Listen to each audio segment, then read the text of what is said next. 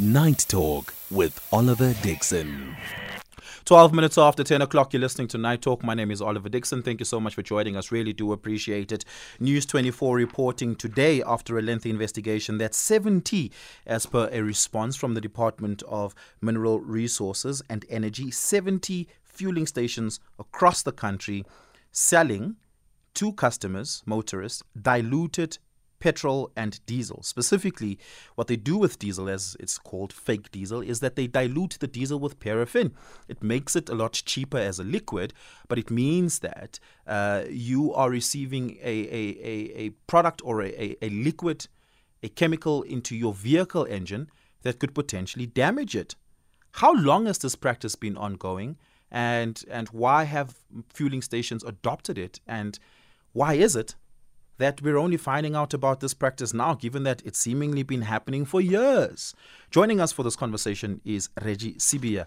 Reggie Sibiya is the CEO of the Fuel Retailers Association. Reggie, I hope it's none of your association members that are guilty in this 70 plus, but why is it that retailers are adopting this practice? Uh, good evening, uh, Oliver, uh, and the listeners. Well, it's very possible that it's part of my members. So, uh, but I, I, don't have the list. But for me, I think um, I'd like to just start by saying, as the association, we've been very vocal about this issue of illegal trading. Uh, is that there is different types of illegal trading. So maybe somehow, you know, for the past five years, we've been tackling this one and come and focus on this one. So it's been diluting maybe the message.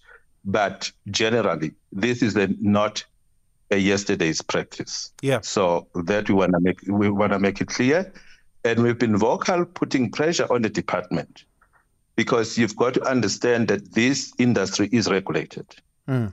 Every operator in this industry is issued a license, either for retailing or for wholesaling. And we as FRA have always maintained that it doesn't matter who the offender is. If that offender is actually found out, they must be dealt with heads on and eliminate them from the system. So this has been our call for the past 10 years. But coming to the narrative that um, started since yesterday, the narrative, I've got to say, is not accurate. What is the narrative? So we're not Why is it inaccurate? Because the narrative seems to just suggest that the only offender here is the retailer. And that's not true. So before you because go there, you be, be, before you go there, can I pause you here and ask us to just take a step mm. back? Would you care to describe to us what the fuel value chain looks like? Uh, where's the yeah. starting point to the point where that thing is pumped into my vehicle? Describe to me all the players there and the roles that they play. Thanks, thanks, Oliver. So um, let's start from the refinery, finished product, which has been stored there at, uh, at what we call primary storage. Then, and, and the refineries are obviously owned by the oil majors. Um, and then from there, it goes to what we call secondary distribution, which is your depots. So these depots are all over the country. So the product reaches the depots via the pipeline or, or via road transport. So when then it reaches those depots at this stage, which are mainly owned by the oil majors like your Shell, BP, Engen, etc. So from there, the oil majors like your Engen and BP, etc., have got then the standards, and, and they observe the protocol, and they make sure that that product, when it leaves their depots to their branded service station, it is untampered with. So we are comfortable as the association on that space. We're not saying there might not be one or two culprits who will decide not to order via the process. So we need to focus on bigger problem here. So, and then from there, depots to the service station. So now for the what we call independent brands, which are growing, and we support it as FRA. you'll find other brands, you know, especially in rural areas that are coming up uh, and that's uh, supporting SMME growth, etc., etc. Um, and then, but also on the wholesaling, uh, when the act was amended, it extended the licensing for wholesaling to also to SMMEs, so what we call independent wholesalers, independent operators. Not all of them, but that's where the problem starts. Because when these independent operators, who are wholesalers, they get this product, let's say from a major depot that's owned by an oil major. So the diesel that lives there is pure diesel. Then it goes, for example, to Reggie. Let's say this is Reggie's business. I'm now an independent contractor. Now I've got my own service stations, which we call independent service stations, which I need to supply the product to. And also they supply that product to commercial customers like your farmers, etc. So that's where the problem starts. So when so, Reggie gets this so blend, the tempering, pure diesel. The tempering happens at the point where wholesalers who are not necessarily depot owners start transporting fuel. Am I understanding you correct? Start blending. Let's use that word. The, the, the, the, diesel has come to their site. They've also ordered paraffin. Okay. Now they're blending starting at that site, and the blending is a process, by the way. So, so, so, it's so, just so it's wholesalers. It's, it's wholesalers where the blending happens, and as you called them, exactly. SMME independent wholesalers, largely. Correct. Correct. What and that for, for what market yeah. share of volume do they account for nationally? With less than twenty percent. Less than twenty percent. Less than twenty percent. Yes less than 20%. But um, the problem, though, that we need to address is that for a motorist, it's a big risk. But before I go there, is the fact that now, whether it's a branded uh, service station or independent service station, when that fuel comes to be delivered on the site, it comes sealed in containers on the truck. Yeah. All the truck has got the labels. This is diesel and then when the when then it goes from the truck, it goes straight to underground tank. The retailer cannot see firstly the product flowing. They can just look at the meter reading that the product is flowing. Um, so there's no way for them to even know that this product is diluted. But even if it was a transparent, you know, funnel, they will still not be able because there are, you know, um, what you call it, the tools yeah. and the machinery that is required. Reggie, the, the one time my formal education actually helps me in broadcasting is knowing this that uh, paraffin, diesel, and petrol have different levels of viscosities, volatilities, and as a result, different levels of pH. It is by a mere litmus test, quite literally, you pipette that thing and you do a litmus test uh, out to the tanker, and you're able to know if the if if the if the chemical inside the tanker has been tampered with. Because if it's not to the spec, uh, the specifications of diesel pH then you know this is not the product you have ordered. Why is that not a common practice look it's, it's, going forward i think that should be called for to, to, to, to be to be put in place especially for the independent uh, uh, you know, um, uh, wholesalers and retailers. But then oil majors already have got the, the systems of, of tracking those things. But when the truck is on your site, you know, currently with how the product is connected from the tanker to the underground, there is no opportunity of even touching that product. It goes straight into the underground tank. Yeah. So that is a gap. I agree. Uh, but then we need to see how we can address it. But for me, the, the thing that we can address tomorrow is the fact that if you go to those 70 service stations and you know the department knows the date of sampling, they then go to a service and say, well, give me the invoices, the, the delivery notes yeah. for this date. And those invoices will show who the supplier is then the department should call both the supplier and the retailer and bring them in the table and do a proper investigation. And then from that process, they'll know who the real culprit is. It could be both of them, or it could just be the wholesaler. Because even if a retailer maybe didn't could not see the product, we don't discount the fact that there could have been knowledge that this person is doing this and I'm getting this at a cheaper price. But you need to do a proper investigation. And then after that, then you go and name and shame. Okay.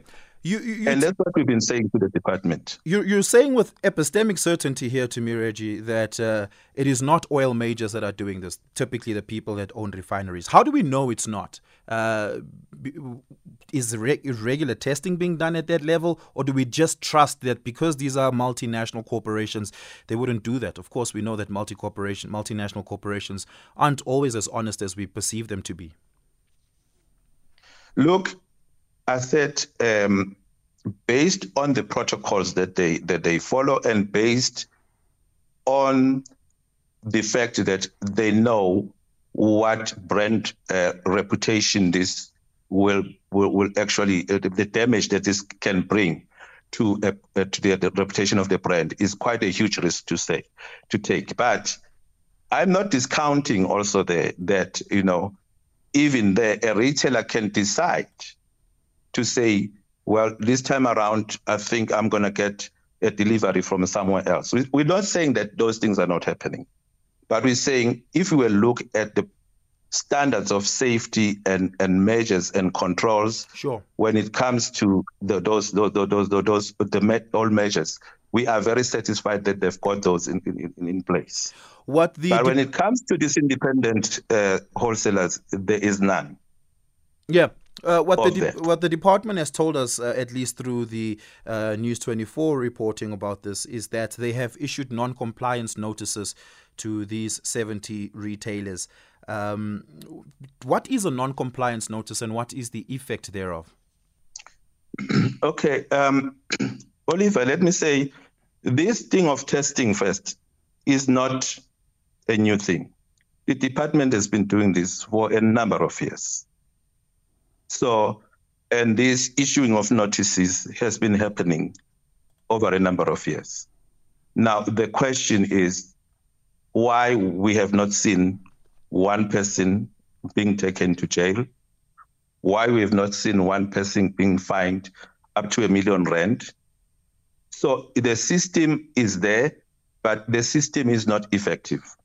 And coming to the issue of notices, it's linked to the legislation, and this needs a, a bigger understanding because when the Petroleum Products Act was amended at a particular point in time, it came with a new, you know, uh, new regulations, mm. and any other act, those regulations need to be tested. And as they go along the journey, they then realized, well, we all realized that there are actually loopholes even in the regulations. For example, if you issue a notice to an offender, that notice has to be for a certain period, you know, uh, let's say six months. So an offender then stopped doing it for six so, months. So can I ask, what is the spirit of a notice corrective or punitive? Firstly, it's corrective and there's a process that you need to follow. That's again the regulations themselves that you cannot just issue a notice and then terminate. So you've got to issue a notice and then see if there's corrective, uh, uh, you know, uh, behavior. If there's no uh, corrective behavior, you need to issue another notice. You know, how many, and then how many, how many strikes is, is are you permitted before they forcefully shut you down? Uh, by that, I mean terminate your operating license. It should be after the second notice. If you continuously doing it, they should terminate you, right? But um, just to give you um, another example here, Oliver, which uh, digress a little bit because there's other, uh, you know, um, non-compliance. One case we were actually brought together with the department. We joined the department uh, where they went to an independent wholesaler who was retailing to the public. That is not allowed. They had issued that wholesaler with four notices, and that wholesaler was still not, you know, um, complying. That's clearly a then, recalcitrant wholesaler. They must be done away exactly. with. Then they then then they then revoked the license. But guess what? Because we live in a, a, a country with a constitution and everybody also want to exercise their rights. They then the process allows the offender to appeal number one after the controller has issued or has revoked the license to the minister. And then in this case, the minister then also rejected the appeal. And then guess what? Then the case went to the High Court. We were actually defending that case uh, last month in the High Court. And the judgment came out, and the judgment says, okay, we cannot condone this because they were applying for uh, an urgent interdict. They say we cannot actually, uh, you know, uh, pass this one, and also we cannot actually uh, pass a cost order to you because the department has not followed all the processes to to to to to, to actually um, uh, finally revoke your license because it is a complex practice. But the point that I'm making is we need to actually deal with the amendment of the act. You know, we have been asking, and the department has been promising the issue of the amendment of the act for the past 10 years. Mm. Because there are things that actually you are limited because you cannot just short circuit this process. So, but if you amend the act and you amend the regulations based on the experience that you've now uh, obtained, it makes the system goes quicker. But for now, with this problem that we are faced with, we need to go to the root cause, which is the independent wholesalers as well, and actually start actually issuing notices to them. And my question is, why is the sampling not going to the to the independent wholesalers, mm, mm. where the product comes from? Just out of why curiosity, are you only targeting? Yeah, just out of curiosity, mm. not that it's particularly germane to the conversation, but yourself, Reggie, have you expelled uh, members from your associations who have transgressed in this manner? I would love to have done that if I had powers to do it, but I don't have powers to do that. There is only one uh, a, a unit, and that's the department. No, no, they I mean from your association. Isn't it? You're not a statutory body, Reggie. You are an industry body. you, you and your board can decide what but the rules of the association yes, we is. Are. But you, if there is evidence, you see, I cannot go to a wholesaler as much as I like mm. and say, Here I am, I'm FRA, I'm coming to investigate your business. If they shoot me, nobody will even, they'll first ask, What were you doing there? You had no authority to be there in the first place. So you need to have the authority. Right now, the authority sits with the department. You know, the department is the one that has got the powers to enforce compliance. Mm. We would love to do that, but we can't do it. We so, can't do it. So if even any, if it's our member. So if it turns out that uh, amongst the 70 members that have been issued non-compliance notices, uh, you you wouldn't get rid of them, expel them to preserve the integrity of your association. Oh no, not not a, well. We can just terminate their membership. Okay, that's what because I meant. the membership yeah. is yeah, it's, it's it's voluntary. But how is that gonna assist the process? Because they're still gonna continue with the yeah. with the practice. Yeah. No, like I said, it's not important to the conversation. I was, mm. yeah, I was just curious about no, it. I hear you.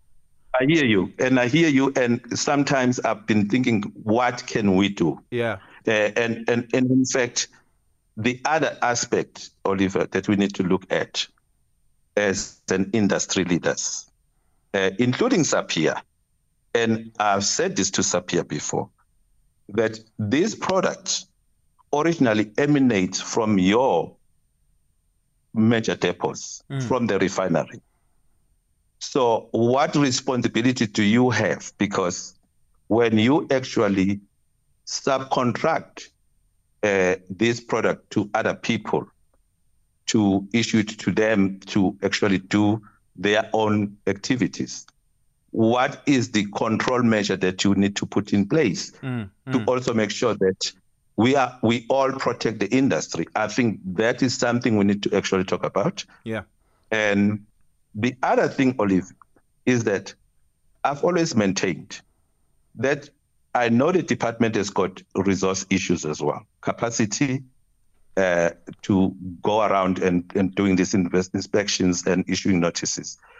But as FRA, we said, you just target two or three and stay with the three up to the last point. Make sure that your processes are 100%, uh, they cannot be tested in court, etc., etc. Mm. And then take out the, the, the notices. And then after that, name and shame. Yeah. Because once you name and shame, then the other offenders will see, oh, it is actually possible that I might end in jail. Speaking speaking of name and shaming, who, who is that wholesaler that you're litigating against? Well, I was making an example if we do, because we haven't gone to the wholesalers. No, no, isn't you, know? you said you were in court but, last month defending uh, the department in a oh, case? Oh. yeah, that... Okay. Please, Oliver, let us not go there uh, because they've actually now they've actually now applied for a review yeah. Of the decision of the court. So we actually named and shamed them as FRA. We sent okay. here's another opportunity. Who, who, who, are they? Mm. Here's another opportunity. Let's know them. How, Reggie? Uh, Reggie, let's have a listen at this WhatsApp to, let's, let's, let's, stick to the offenders. The 70, I do not know yeah. the 70, right? so the 70, though, with the need, with the need, we need to initiate yeah. a process by the department and they must do a thorough investigation. That's yeah. all we're calling for. And if it is the retailer that is found in that investigation that they knew that the product was actually diluted, yeah. That retailer, we've got no apology. Yeah. You know, the law must follow its course. Let's have That's a listen. Our position. Let's have a listen at this WhatsApp voice note in reaction to this. Uh, okay. SAFM, this is Street. You see, there's one thing about Africans, especially educated Africans. They read the book and expect everything to go by the book. This industry, the oil industry, is cruel, criminal, and never, ever, ever fair. It seems like we are expecting these people to change on a day. Guys, we are dealing with criminals, mafias here. They will always be like this. Colin in Cape Town. Colin, good evening. Uh, good evening, good evening, good evening to your guest. Go right for it, Colin. Yeah, you know, it, it seems uh, it sounds like uh, it's a uh, it's a joke. It's this this is a joke. Number one, name and shame is no such thing as name and shaming, men.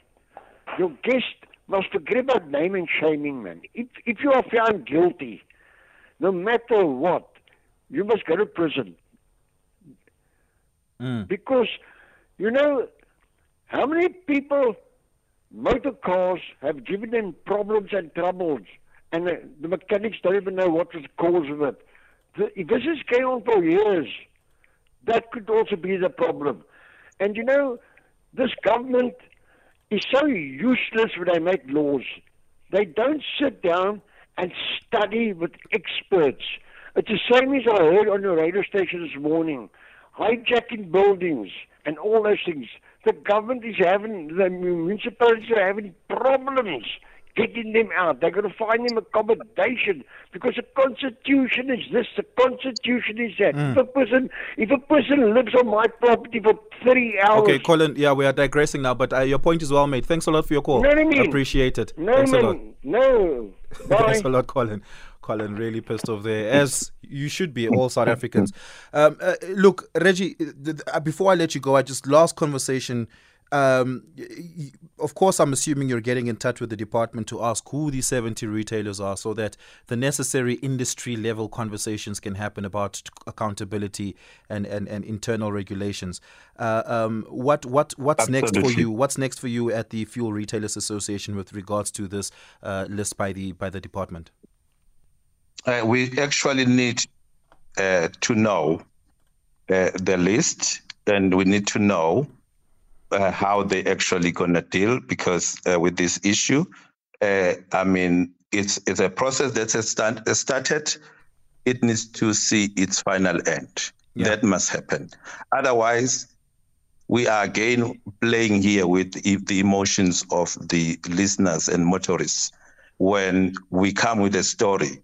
Mm. Uh, but we are all accountable as leaders to fix the story.